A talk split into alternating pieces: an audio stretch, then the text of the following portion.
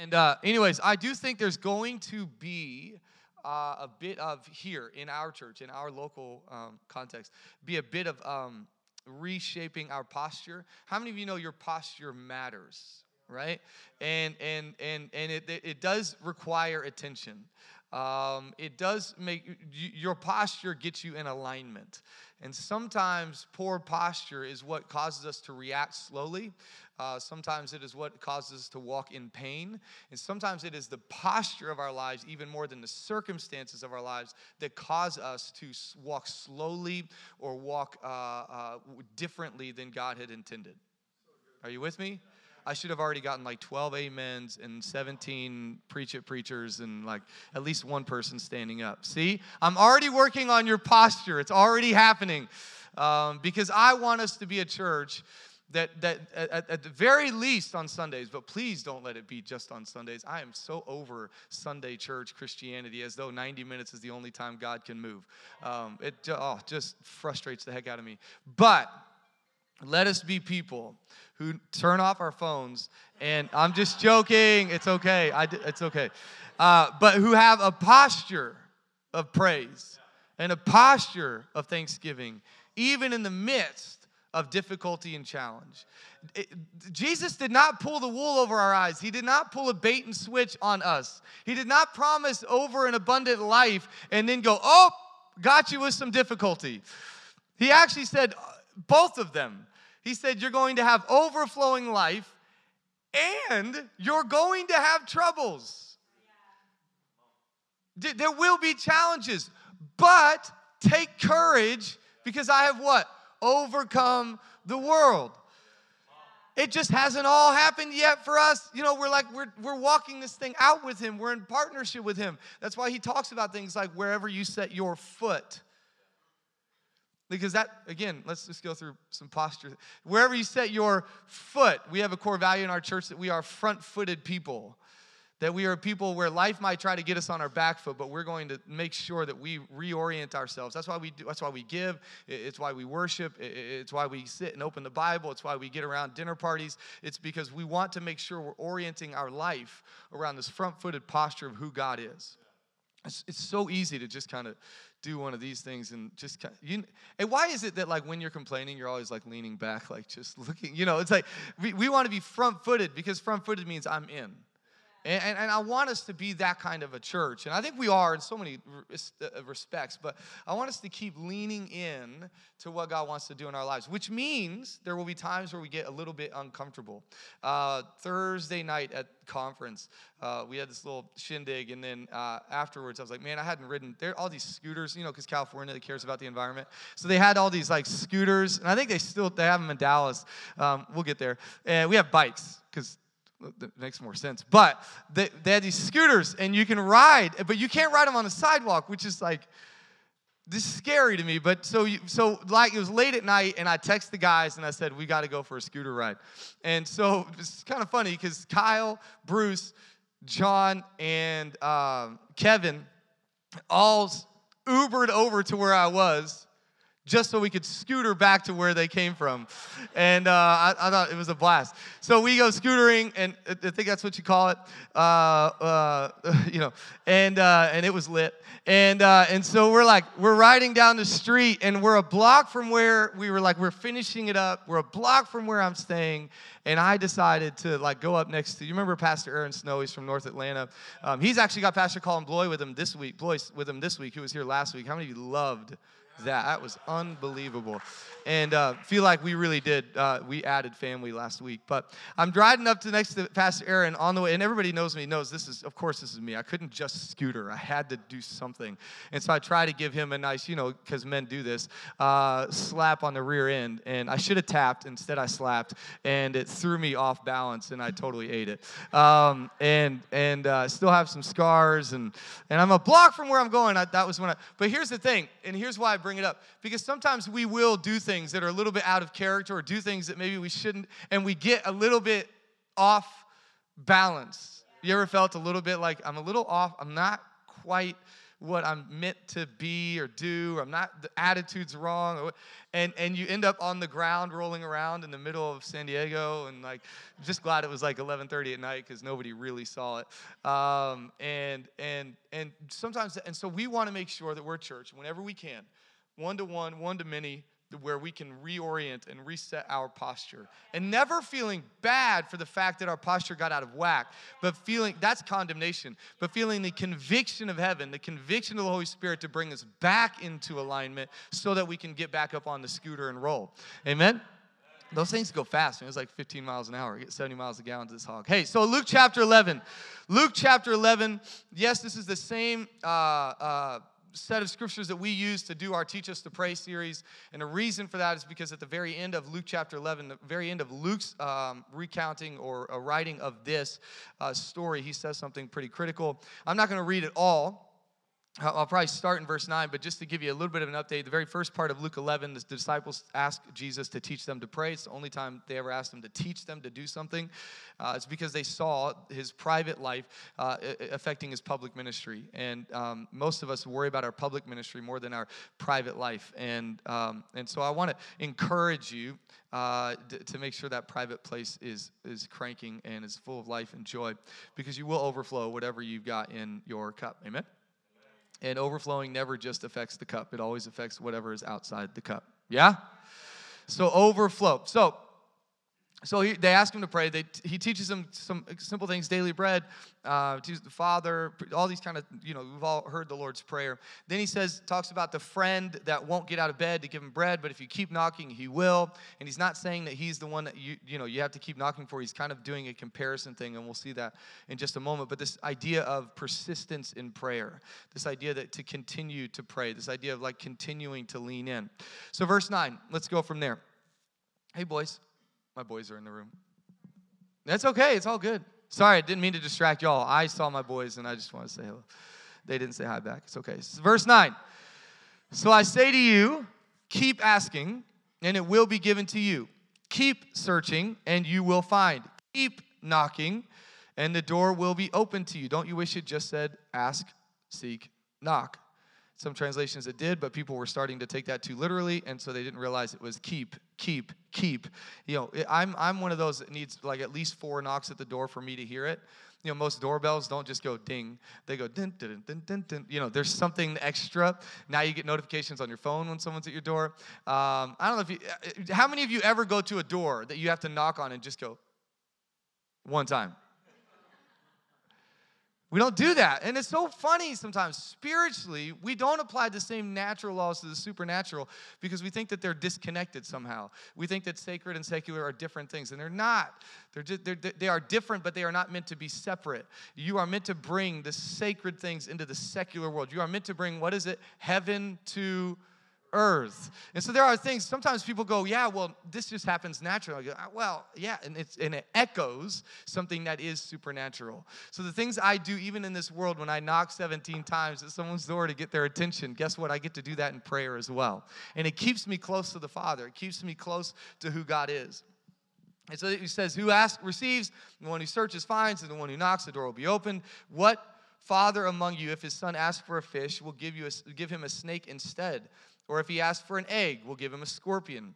If you then, who are evil, know how to give good gifts to your children, if you know how to do it, if you know how to give good gifts, how much more will the Heavenly Father give the Holy Spirit to those who ask Him? A couple big things in here, and again, we've already touched on a lot of this in this series, so I don't want to re- recount everything, but but how much more? So he's doing a comparison He's saying, hey, if you as a father know how to good gifts, give good gifts, how much more would I, who created fathers, if uh, the one who created those who give good gifts, the one who get, how much more would I be able and willing to give good gifts. Now, what I think is interesting, and, and some would say that the two differences in Matthew 6 and Luke 11, the two places you find the Lord's Prayer, the, the two the, the reasons are these are a little bit different in Matthew 6, it just says, uh, How much more would I give good gifts? And then in Luke 11, it says, How much more would I give the Holy Spirit. And there, it, it's an interesting difference. Some would say that the context is different. Matthew 6, it is a, it's kind of a bigger crowd. There's more people there, and he's, he's making a different statement at the moment. And in Luke 11, he's with his disciples. They've asked him to teach them to pray, and he's making a more specific uh, uh, uh declaration or more specific um, principle being taught here, where he says, How much more would I give you the Holy Spirit? And I think it's interesting because before that moment, before that moment where it says, How much more do I give you the Holy Spirit? Before that moment, I'm thinking of everything in a bit more of a pluralistic way, in, in, in, in, in the sense that I'm thinking of all the gifts that I might ask for, all the things that I might need, all the, the, the more than just one thing. Are you with me? When I'm reading that, I'm thinking all the, all the many things over the course of my life that I might actually bring before God and say, hey, God, could you? And I don't think, I, I think he's still speaking to that. I think that's still present in the scripture here. But what I also think is happening is he's starting to get us to a place because I'm telling you, Jesus majored on, well, a few things. One of the primary things he wanted for us was the Holy Spirit. One of the, you know, we have a vision here in our church of seeing Jesus on every street and every heart. That's why you see the Streets and Hearts shirt. We want to see Jesus on every street and every heart, in the places we go and the people we meet. We want to make sure that people are seeing Jesus. And whether or not they ever set foot in this church, although we want them to, we want them to experience our church through the people of this church. Amen? And so we want people to see Jesus. And what we mean by that is found in Mark chapter 2. When the man the, was carried in on a mat, walked out of the house with the mat. And people said, We've never seen anything like this before. And they actually weren't in the house. They didn't get to see Jesus. Jesus was in a house. Read the very beginning of that, that chapter. Jesus in, in the house. They're not seeing Jesus, they're seeing the result of Jesus. And what happens is we too often, we just go, Oh, just look at Jesus. No, no, no. We will be the first ones they see. And we want people to see Jesus in us. We want people to see Jesus in who we are. And the way Jesus says that happens is through the Holy Spirit. Jesus says he'll remind you of the things I've spoken. He'll bring to remembrance the things I taught you. He, he will lead you. He'll give you discernment. Paul would say things like, He'll give you the fruit of the Spirit, produce the fruit of the Spirit, which is a little longer process than just giving it to you. Love and joy and peace and patience and kind. That's the maturation of who we are in Christ. Then He will give you gifts. There will be times where you're able to give a word, or you have prayer language, and different things. And we're going to talk about all these things over the next few weeks. But but here is Jesus going, "Hey, hey, I know you want all the things." And I know you want all the stuff. And I know there are things you are praying about. And I get all that. But what kind of father would I be if I didn't give you the greatest gift I could give you? And he takes this kind of plural thing where we're thinking about multiple things and he goes and says, I'm giving you the Holy Spirit almost as though the decision you've already made that you need this, he's going, Well, hey, I know you thought you were moving to Haiti, but maybe I'll just give you the Dominican Republic and bring Haiti to the Dominican Republic, a two for one special, and here you go, right? That maybe, just maybe, he wants you to be so connected to the Holy Spirit that when you begin to pray for something you think you need, the Holy Spirit goes, No, no, no, no, that, no, look, it's good. I mean, I was part of making it, I was there at creation. I'm like, it's good. This is what's for you. Hey, this is, and we, we heard this from Pastor Colin last week, which I thought was brilliant. So many times we think of the Christian walk as a tightrope. That if you if you just if you miss one step, there's pain, there, there, there's heartache. If you miss one step, you're gonna you're gonna screw it all up. And, and, and I loved his line. He said, he said, he said, so we've built these churches We've built these churches that, that are, are people full of people incapable of making a decision. It's okay, it's my boy. We're all good. And they're incapable of making a decision. Why? Because they feel like if they choose something, it, I've had people come to me and go, "Hey, I've got I've got two good options, or I've got three good options. I've got all these doors opening, and I'm not sure which one God wants me to do." And I, and I'm going, "Wait, okay, so you I'm, I'm just to be clear, God gave you three choices, and you're worried about if you're going to mess it all up. How many of us do that though every day? Well, I got these two options and they're great and they look so good and I'm so stressed and anxious and I'm worried and going, hold on, he gave you two great options, pick one. Is and and trust him enough that if you pick one and it's not the right one, he'll go, "What are you doing?" But hear me. Where does that start? How much more, if you ask me, would I give you the Holy Spirit to lead you and guide you in the step and in the place and in the door that you should go through? How much more? What? Because I, I man, and again, I heard 12 messages this week that I could have preached all of them, and I'm probably preaching some of them on accident, but um, but, but how, I, I think so many times the things that we're wanting and the stuff that we're asking for is actually getting in the way of the one thing that He wants to give us the most. Now, listen, theologically, we would say that when we give our lives to Jesus, we have the Holy Spirit. So this is not, we speak about it in these terms more because it helps us understand it. But the reality of it is that, that we aren't always in alignment with the Holy Spirit, mostly not because he's not there, but because we haven't, we actually haven't given him room or rule to reign in our lives. If we want to look like Jesus, we have to be shaped by the Holy Spirit. And as we elevate Jesus, through priorities in our life, uh, through, through the way we spend our time. If we elevate Jesus, then the Holy Spirit gets to work.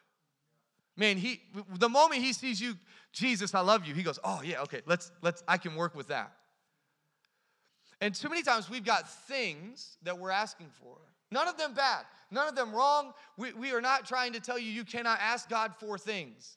What we're trying to say is do not prioritize the things that can happen over the person that can, he, that can do it with you. Do not prioritize the things and the stuff and over the person because some of us aren't living with conviction, not because of, of the stuff we have, because we don't, the Holy Spirit's not there to convict us. Because we're not going, oh, what's that? Hey, what do you, what do you have to say to me? What, what do you want me to do today? Wait, oh, you you want me to walk across the hall? Oh, you want me to talk to my Uber driver? You, you, you oh wait, you you want me to call a friend? Oh, you I'm gonna send a text message to a buddy of mine right now because I'm in prayer and you drop their name on my head and all I'm gonna say is I'm, I'm praying for you and, and you came to mind and I, I just want you to know God loves you. I, I mean, man, if, if people just open their eyes and go, Holy Spirit, where are we going? I, I think we we are pursuing comfort. And that's not really where the Holy Spirit works. I think there is a difference between um, being comfortable and being comforted. And we have somehow moved the Holy Spirit's job into the realm of making us comfortable. When his promise was, I will bring you comfort. See, the problem with comfortable is everything has to be right. And so when we're praying for this and we're asking for that, and if that thing doesn't happen, then what happens? We just go, well, God doesn't love me. Or I must have screwed everything up. Or I fell off the tightrope. But what if I'm just going, hey, Holy Spirit, you're with me wherever I go? Lead me in the difficult. leave me in the good. Lead me in the fun. Lead me in the discouraging. Lead me. Let me keep my head up when it gets heavy. Let me bow my head when my friends are hurting. Let me, let me walk with you. The other part of what Pastor Colin said last week was it what was it, it's not a tightrope to to walk on, but it's a but it's a field to explore. In other words, like you know, we were uh, again we, we, were at the beach this last week, and then we were uh, we were in Colorado the week before with my extended families, and uh, um, it, it, was a blast. But you, you would just kind of every step you would take, there'd be something new to find. There, would be the, the, next thing, and, and, and, and, and my sons didn't do that on their own. There was often times where, where I was going, oh hey, what do you see that? Hey, look at that, because they don't yet know what to look for. They, and sometimes they don't realize it's special. Sometimes they don't realize that this is actually really unique and rare. Wednesday afternoon, t- for example, uh, we got there a little bit late. We, you know, we had a few boys and we're trying to get to the beach, and and uh, the other crew had gone to grab lunch, and, and so we're sitting there watching, and all of a sudden, dolphins start. I mean, just a, a, like just on the other side of the waves, not far, just swimming. First, we thought it was sharks, and then I remembered they don't do that, and. Uh, and they do this, you know, like, but they they do this, and there's there's four or five of them for a while. And what I'm what am I trying to do? I'm trying to point at Casey and go, "It's a dolphin. That's amazing. Look at it, it's a dolphin." And he's going, "Yeah, cool." And he goes back to building a sandcastle, you know. And I'm like, "No, you don't understand. This is amazing."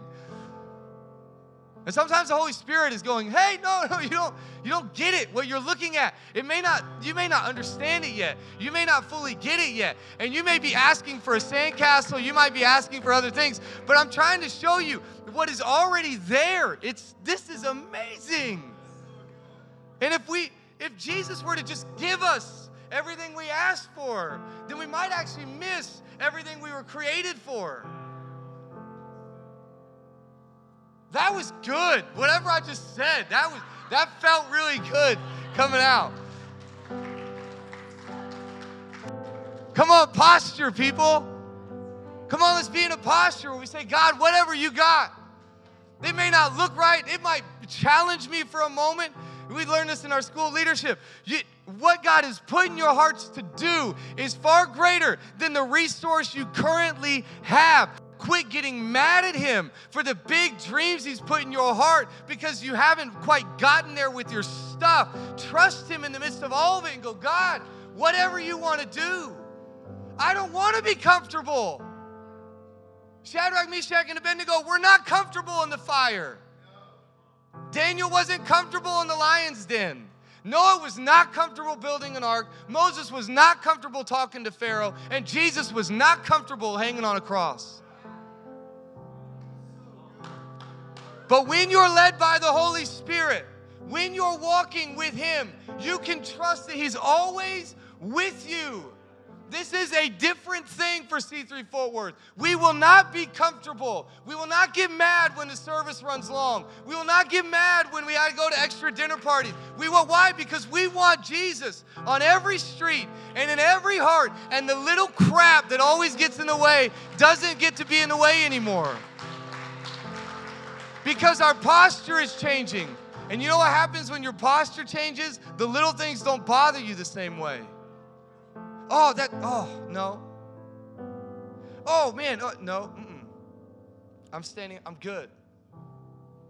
And while we will still have troubles, and we will still have challenges, and we will still have difficulty, and we will still have things that get in the way, we are always and forever called by God to be men and women of faith, to be people who do not pursue uh, comfortability, but pursue the calling of God on our lives, knowing that we will be comforted. We will always be people who step out of faith, getting our toes over the edge and going, I hope this works.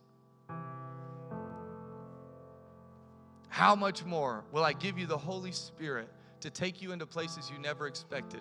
How much more will I give you the Holy Spirit to lead you and guide you in situations you never thought you'd be in? How much more will I give you the Holy Spirit on a Tuesday afternoon so when you walk by that cubicle and that person's sitting in there on the inside crying and crying and crying because life is broken and you just have this thing that pops up in your spirit out of nowhere and you're going, whoa. And then you you don't keep walking. You turn around, you go back, hey, are you good? Are you okay? I just I need you to know I, I'm here for you. And God's using us over and over and over in the places we go and with the people we meet to make sure that they see Jesus, to make sure they know that God loves them so deeply, that He loves you so deeply. And He does not want the earth to go another moment without experiencing heaven. He does not want Fort Worth to go another moment thinking that the more stuff and the more things and the wilder and the crazier and the more different we can get, that somehow we'll achieve some utopians. No, the more coffee we get, the, the more frustrated we're getting. We're paying $5 for a cup of coffee and it still hasn't made life right. I mean, the places look amazing and it's a blast, and yet, and yet, we still need Jesus. We have a phone that can like change things on the other side of the world. And we can order things and they'll be here today if we wanted to. And still, we need Jesus. Because you can pray about all the things. if you pray. But what God wants most is to remind you and put his seal upon you and stamp you with the Holy Spirit and say, You are mine, you are meant for something, and you're being shaped into something, and it won't all happen at one time. So stop getting frustrated by that. Let it be incremental, let it be step by step, let it be day by day. Let me work in you, and, ev- and then all of the sudden, I'm going to do something in you. All of the sudden, I'm going to use you on the earth. So, we're going to be a church that prays. We're going to be a church that sings in between lyrics. Because I don't know if you know this, but Tuesday doesn't always have lyrics.